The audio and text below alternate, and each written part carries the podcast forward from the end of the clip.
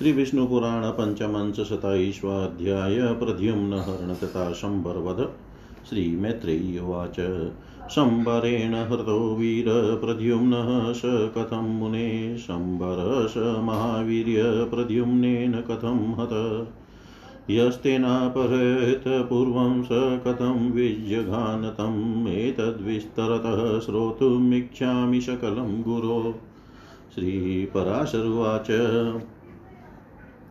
षष्ठे अग्निजातमात्रं तु प्रद्युम्नं श्रुतिकागृहात् ममेश हन्तेति मुने हृत्वा कालशम्बर हृत्वा चिक्षेपचेवेनं ग्राहोग्रे लवणार्णवै कल्लोलजनितावर्तैषु घोरे मकरालये पादितं तत्र चेवेगो मतस्यो जग्राह न ममार च तस्यापि प्रदीपित। मतस्य बन्धेश मतस्यो वशो मतस्येरन्येषः द्विज। घातितोऽसुरवर्याय शम्बराय निवेदितः। तस्य मायावती नाम पत्नी सर्वगृहेश्वरी कारयामास सुधानामाधिपत्यमनिन्दिता दारिते मतस्य जठरेशा ददशातिशोभनं कुमारं मन्मतः तरोर्दग्धस्य प्रथमाङ्कुरम्। कोऽयं कथमयं मतस्य जठरे प्रविवेशितः इत्येव कौतुकाभीष्णां तन्वीं प्राहात नारद। अयं समस्तजगतः स्थितिः संहारकारिण सम्भरेण हृतो विष्णोस्तनयश्रुतिका गृहात् क्षिप्तः समुद्रे मतस्येन निगीर्णस्ते गृहं गतः नररत्नमिदं शुभ्रुविस्त्रब्धा परिपालय। श्रीपराशरुवाच नारदैनेव मुक्ता सा पालयामास तं शिशुं बाल्यादेवातिरागेण रूपातिशयमोहिता स सदा यौवना भोगभूषितोऽभून्महामते साभिलाषा तदा सापि बभूव गजगामिनी।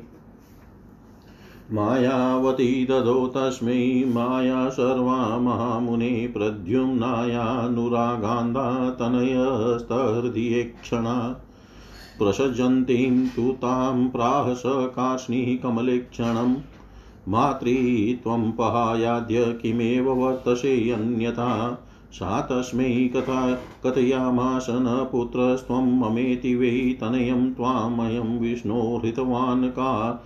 लशम्बर क्षिप्तः समुद्रे मतस्यस्य सम्प्राप्तो जठरान्मया सा हिरोदिति ते माता कान्ताध्याप्यति वत्सला। श्रीपराशरुवाच। इत्युक्तः सशम्बरं युद्धे प्रद्युम्नः स समाव्यत् क्रोधाकुलीकृतमना च महाबल।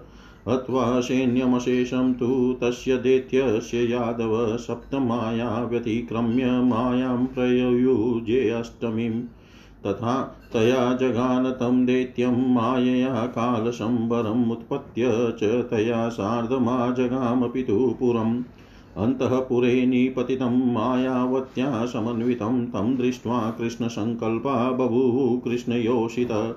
रुक्मिणी साभवत् प्रेम्णा शास्त्रदृष्टिरनिन्दितः धन्याया खल्वयं पुत्रो वर्तते नवयौवने अस्मिन् वयसि पुत्रो मे प्रद्युम्नो यदि जीवति स भाग्या जननी वत्ससा त्वया का विभूषिता। अथवा यादृशः स्नेहो मम यादृगवपुस्तव हरेरपत्यं सुव्यक्तं भवान् वत्स भविष्यति। श्रीपराशरुवाच एतस्मिन्नन्तरे प्राप्त सः कृष्णेन नारद अन्तपुरचरां देवी रुक्मणीं प्राहपहसयन्। एष ते तनय शुभ्रू हत्वा शम्बरमागतः हृतो येना भवद्वालो भवत्या श्रुतिका गृहात्। इयं मायावती भार्यां तनयस्यास्यते सती शम्बरस्य न भार्येयं श्रूयतामत्र कारणम्। मन्मते तु गते नाशं तदुद्भवपरायणा शम्बरं मोहयामाश मायारूपेण रूपिणी विहार विहाराद्युपभोगेषु रूपं मायामयं शुभं दर्शयामाश दैत्यस्य तस्येयं मदिरेक्षणा कामोऽवतीर्णपुत्रस्ते तस्येयं दयितारति नात्र कर्तव्या स्नुषेयम् तव शोभने ततो हर्षसमाविष्टो रुक्मणी केशवो तदा नगरी च समस्ता सा साधु साध्वीत्यभाषत चिरं नष्टेन पुत्रेण सङ्गतां प्रेक्ष्य रुक्मिणीम्।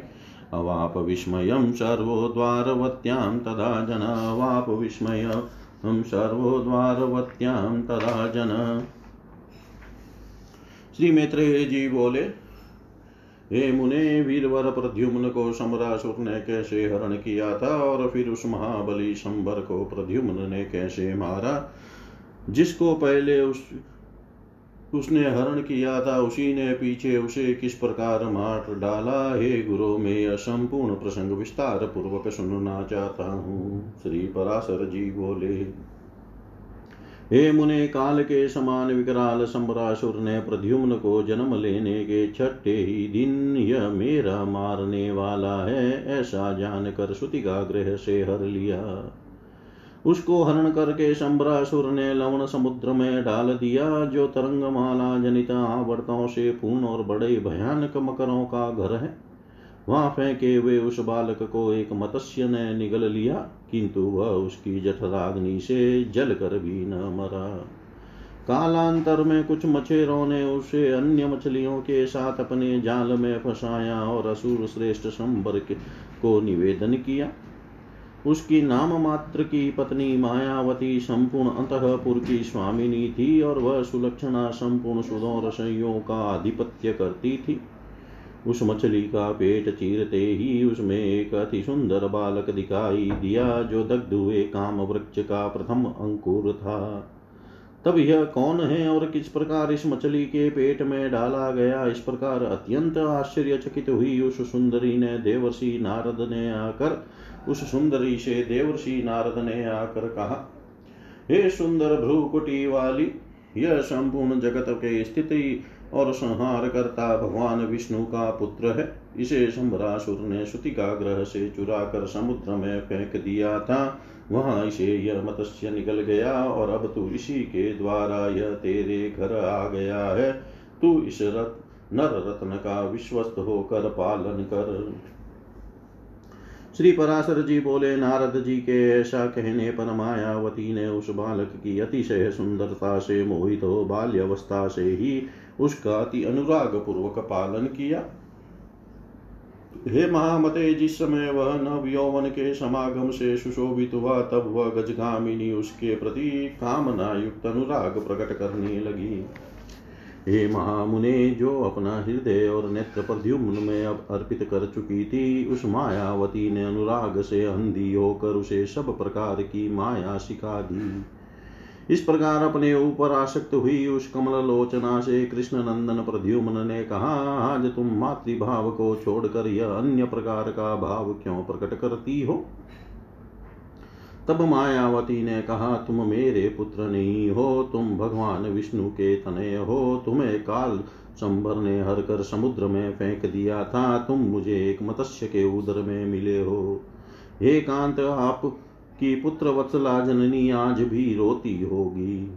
श्री पराशर जी बोले, मायावती के इस प्रकार कहने पर महाबलवान प्रद्युम्न प्रद्युम्न जी ने क्रोध से विवल हो शंभरासुर को युद्ध के लिए ललकारा और उससे युद्ध करने लगे।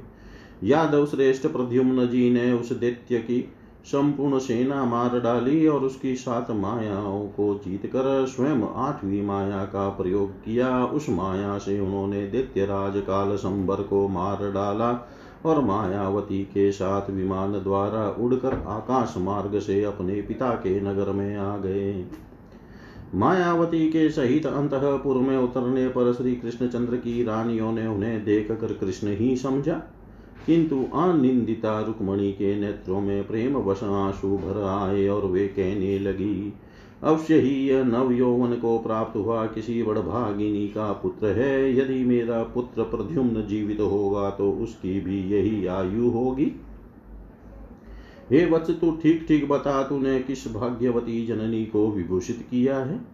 अथवा बेटा, जैसा मुझे तेरे प्रति स्नेह हो रहा है और जैसा तेरा स्वरूप है, उससे मुझे ऐसा भी प्रतीत होता है कि तू श्री हरि का ही पुत्र है। श्री पराशर जी बोले, इसी समय श्री कृष्णचंद्र के साथ वहाँ नारद जी आ गए। उन्होंने अंतपुर निवासिनी देवी रुक्मणी को आनंदित करते हुए कहा, हे सुब्रु, यह तेरा ही पुत्र है, यह सम्रासुर को मार कर आ रहा है। जिसने कि से बाल्यावस्था में श्रुति का गृह से हर लिया था। यह सती मायावती भी तेरे पुत्र की ही स्त्री है। यह सम्रासुर की पत्नी नहीं है। इसका कारण सुन। पूर्व काल में कामदेव के भस्म हो जाने पर उसके पूर्व जन्म की प्रतीक्षा करती हुई इसने अपने मायामय रूप से सम्रासुर को मोहित किया था। यह मात मत विलोचना उस दैत्य को विहार आदि भोगों के समय अपने अति सुंदर मायामय रूप दिखलाती रहती थी। कामदेव ने ही तेरे पुत्र रूप से जन्म लिया है और यह सुंदरी उसकी प्रिया रति ही। है ये शोभने, यह तेरी पुत्र वधु है। इसमें तू किसी प्रकार की विपत्ति विपरीत शंका न कर। यह सुनकर रुक्मणी और कृष्ण को अतिशय आनंद हुआ और समस्त द्वारका पुरी भी साधु साधु कहने लगी। उस समय चिरकाल से खोए हुए पुत्र के साथ रुक्मणी का समागम हुआ। देख द्वारका पुरी के सभी नागरिकों को बड़ा आश्चर्य हुआ।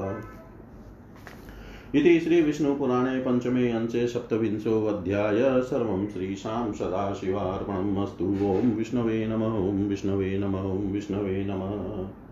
श्रीविष्णुपुराण पञ्चम अंश अठाईष्वाध्याय रुक्मिकावध। श्रीपराशर उवाच चारुदेशनं सुदेशनं च, चारुदेहं च वीर्यवान् सुषेणं, चारुगुप्तं च, भद्रचारुं तथा परम् चारुविन्दं सुचारुं च चारुं च बलिनां वरं रुक्मिण्य जनयत पुत्रान्, कन्यां चारुमतीं तथा अन्याश्च भार्या कृष्णस्य बभू सप्तशोभना कालिन्द्री मित्रविन्दा च सत्यानाग्नचिदी तथा देवी जाम्बवती चापि रोहिणी, कामरूपिणी, मद्रराजसुता सुशीलाशीलमण्डना सात्राजिति सत्यभामा लक्ष्मणा चारुहासिनी षोडा षोडशाननसहस्राणि स्त्रीणामन्यानि चक्रिण प्रद्युम्नोऽपि महावीर्यो रुक्मिणस्तनयां शुभा स्वयंवरे तां जग्राह सा च तनयं हरे।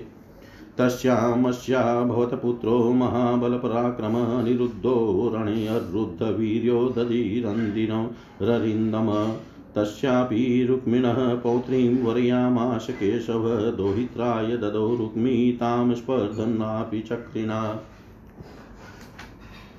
तस्या विवाहे रामाध्या यादवा हरिणा सह रुक्मिणो नगरं जग्मुर्नाम्ना भोजकटम्। द्विज विवाहे तत्र निवृते प्राद्युम्नेस्तु महात्मनः कलिङ्गराजप्रमुखा रुक्मिणं वाक्यमब्रुवन्। अनक्षत्रो हलिद्यूते तथास्य व्यसनं महत् न जयामो बलं कस्माद्यूतेनेनं महाबलम्।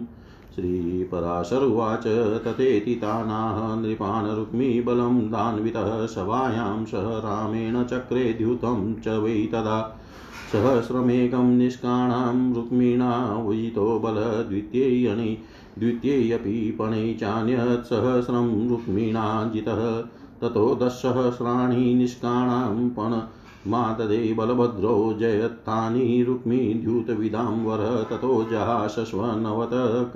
जहाशश्वनवत कलिङ्गाधिपतिर्द्विजदन्तान् विदर्शयन्मूढो रुक्मी चाहमदोद्दतः विद्योऽयं मया द्यूते बलभद्र पराजित मुदैवाचा बले पान्धो योऽवमेने अक्षको विदान् दृष्ट्वा कलिङ्गराजन्तं प्रकाशदशनाननं रुक्मिणं चापि दुर्वाक्यं कोपं चक्रे हलायुध ततः कोपपरितात्मा निष्को कोटिं समाददे ग्लहं जग्राह रुक्मी च तदर्थे यख्यान् पातयत् अजयद्बलदेवस्तं प्राहोश्चैर्विर्जितं मया मयेति रुक्मी प्राहोच्चैरलिकोक्तेरलं बल त्वय त्वयोक्त त्वयोक्तोऽयं ग्रहस्तत्यं न मयेशोऽनुमोदितः एवं त्वया चेद्विजितं विजितं न मया कथम्। श्रीपराशरुवाच, अन्तान्तरिक्षे वागुचै प्राह गम्भीरनादिनी बलदेवस्य तं कोपं वर्धयन्ती महात्मन जितं बलेन, धर्मेण, रुक्मिणा भाषितं वृषानुक्वापि वचः, किञ्चित् कृतं भवति कर्मणा, ततो बलसमुत्थाय कोपसरङ्क्तलोचन जगानाष्टापदेनेव रुक्मिणं च स महाबल। कलिङ्गराजं चादाय विस्फुरन्तं बलाद्बल भवञ्जदन्तान् कुपितो यै प्रकाशं जहाशस आकृष्य च महास्तम्भं जातरूपमयं बल जगानतानि तत्पक्षे भूभृतः कुपितो वृषम्। ततो हा कृतं सर्वं पलायन परं द्विज तद्राजमण्डलं भीतं बभूव कुपिते बले, बलेन निहतं दृष्ट्वा रुक्मिणं मधुसूदन्नोवाच किञ्चिन्मेत्रेय रुक्मणी बलयोर्भयात् ततो अनिरुद्धमादाय कृतधारं द्विजोतमद्वारका मा जगामाथ यदुचक्रं च केशव। द्वारका मा जगामाथ यदुचक्रं च केशव। श्री पराशर जी बोले हे मैत्रेय रुक्मणी के प्रद्युम्न के अतिरिक्त चारु देश सुदेश वान चारु देह सुषेण चारु गुप्त भद्र चारु चारु विंद सुचारु और बलवानों में श्रेष्ठ चारु नामक पुत्र तथा चारु मति नाम की एक कन्या हुई।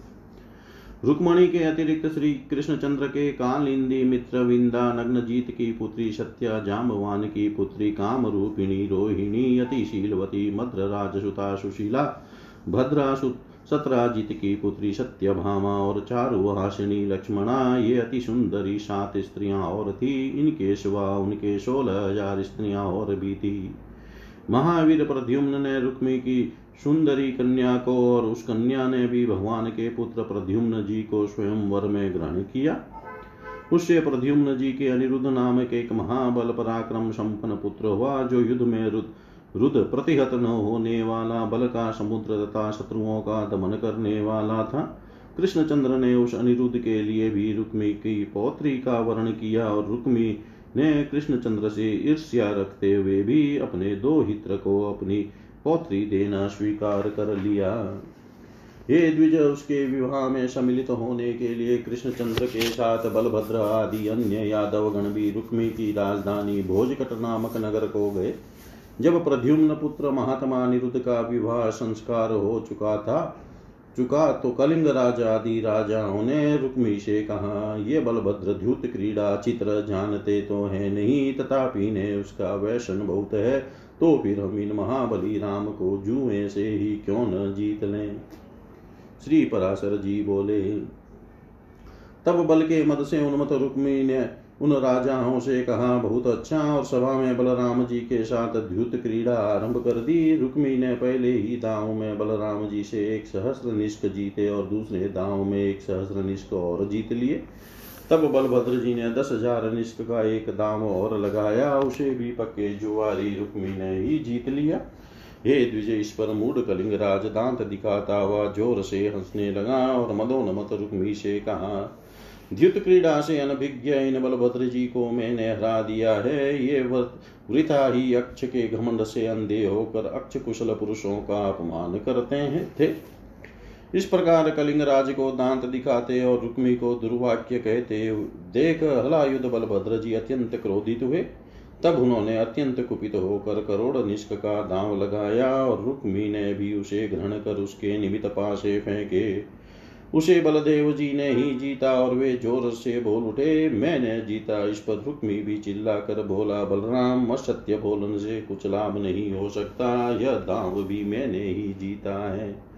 आपने इस दाव के विषय में ज़िक्र अवश्य किया था, किंतु मैंने उसका अनुमोदन तो नहीं किया। इस प्रकार यदि आपने इसे जीता है तो मैंने भी क्यों नहीं जीता? श्री पराशर जी बोले, उसी समय महात्मा बलदेव जी को के क्रोध को बढ़ाती हुई आकाशवाणी ने गंभीर स्वर में कहा, इस दाम को धर्मानुसार तो बलराम जी ही जीते हैं। रुक्मी झूठ बोलता है, क्योंकि अनुमोद सूचक वचन न कहने पर भी पांसे फेंकने आदि कार्य से वह अनुमोदित ही माना जाएगा। तब क्रोध से अरुण नयन हुए महाबली बलभद्र जी ने उठकर रुक्मी को जुआ खेलने के पासों से ही मार डाला। फिर भड़कते हुए कलिंग राज को बलपूर्वक पकड़कर बलराम जी ने उसके दांत जिन्हें दिखलाता हुआ वह हंसा था तोड़ दिए। इनके सिवा उसके पक्ष के और भी कई जो कोई राजा लोग थे, उन्हें बलराम जी ने अत्यंत कुपित होकर एक स्वर्णमय स्तंभ उकाड़ कर उससे मार डाला। हे द्विज समय बलराम जी के कुपित होने से हाहाकार मच गया और संपूर्ण राजा लोग भयभीत होकर भागने लगे। हे मैत्रेय, उस समय रुक्मी को मारा गया। देख श्री मधुसूदन ने एक और रुक्मणी के, और दूसरी और बलराम जी के भय से कुछ भी नहीं कहा। तदनंतर हे द्विज श्रेष्ठ यादवों के सहित श्री कृष्णचंद्र सपत्नी अनिरुद्ध को लेकर द्वारका द्वारकापुरी चले आए। इति श्रीविष्णुपुराणे पञ्चमे अंशे, अष्टाविंशो अष्टाविंशोऽध्याय सर्वं श्रीशां सदाशिवार्पणम् अस्तु। ॐ विष्णवे नमः, ॐ विष्णवे नमः, ॐ विष्णवे नमः। श्रीविष्णुपुराण पञ्चम अंश उन्तीसवाध्याय नरकासुरवध श्रीपराशरुवाच। द्वारवत्यां स्थिते कृष्णशक्रस्त्रीभुवनेश्वर।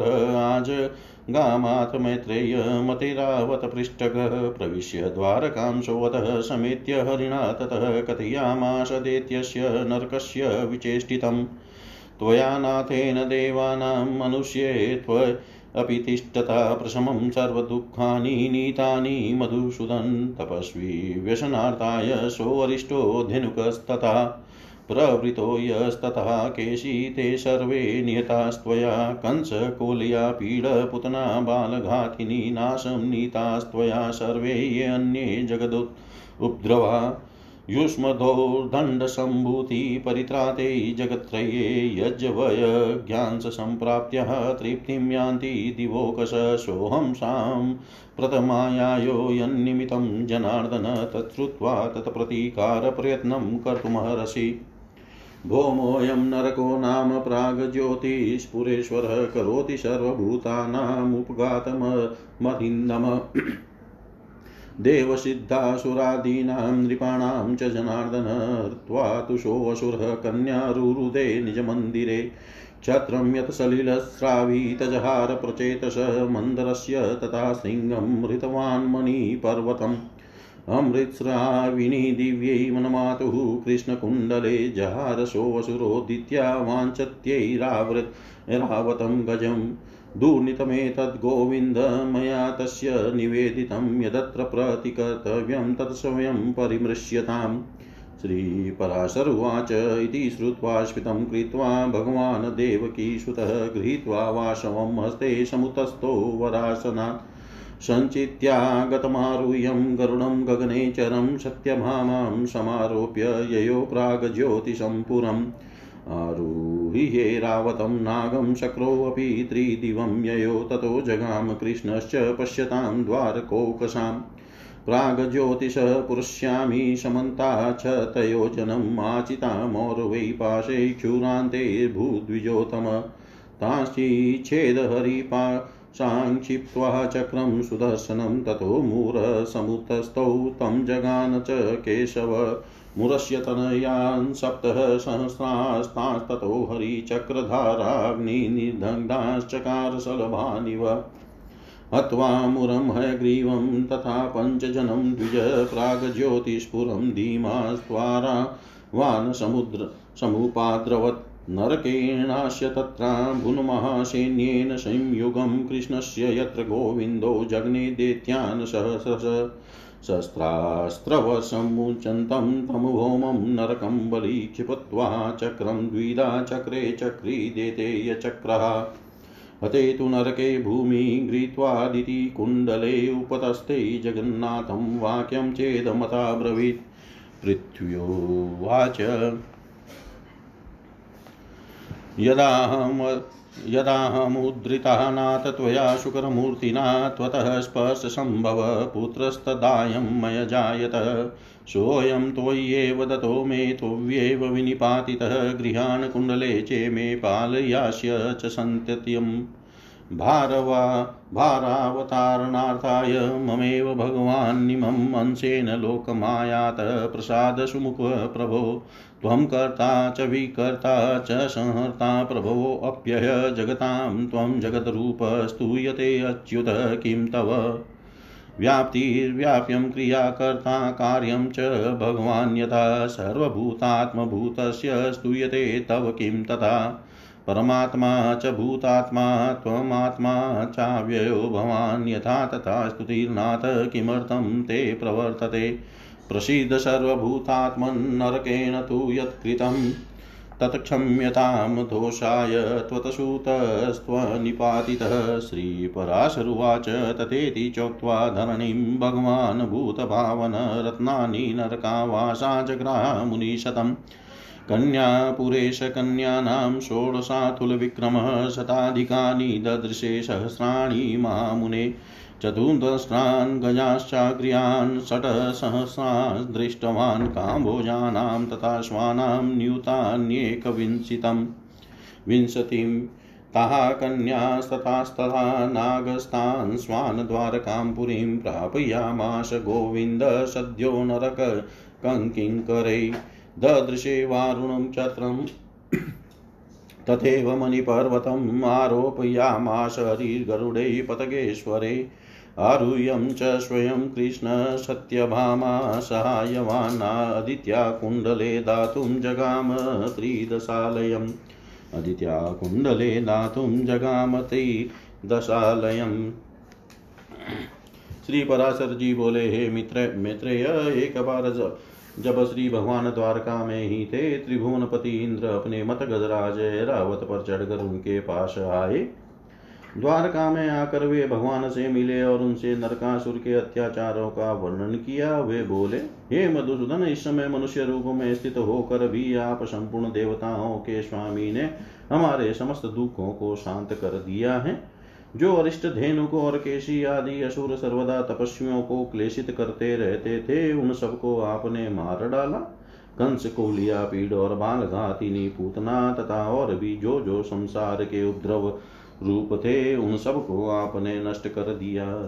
आपके बाहुदंड की सत्ता से त्रिलोकी के सुरक्षित हो जाने के कारण याजकों को दिए हुए यज्ञ भाग को, भागों को प्राप्त कर देवगण तृप्त हो रहे हैं। ये जनार्दन, इस समय जिस निमित्त से मैं आपके पास उपस्थित हुआ हूँ, उसे सुनकर आप उसके प्रतिकार का प्रयत्न करें।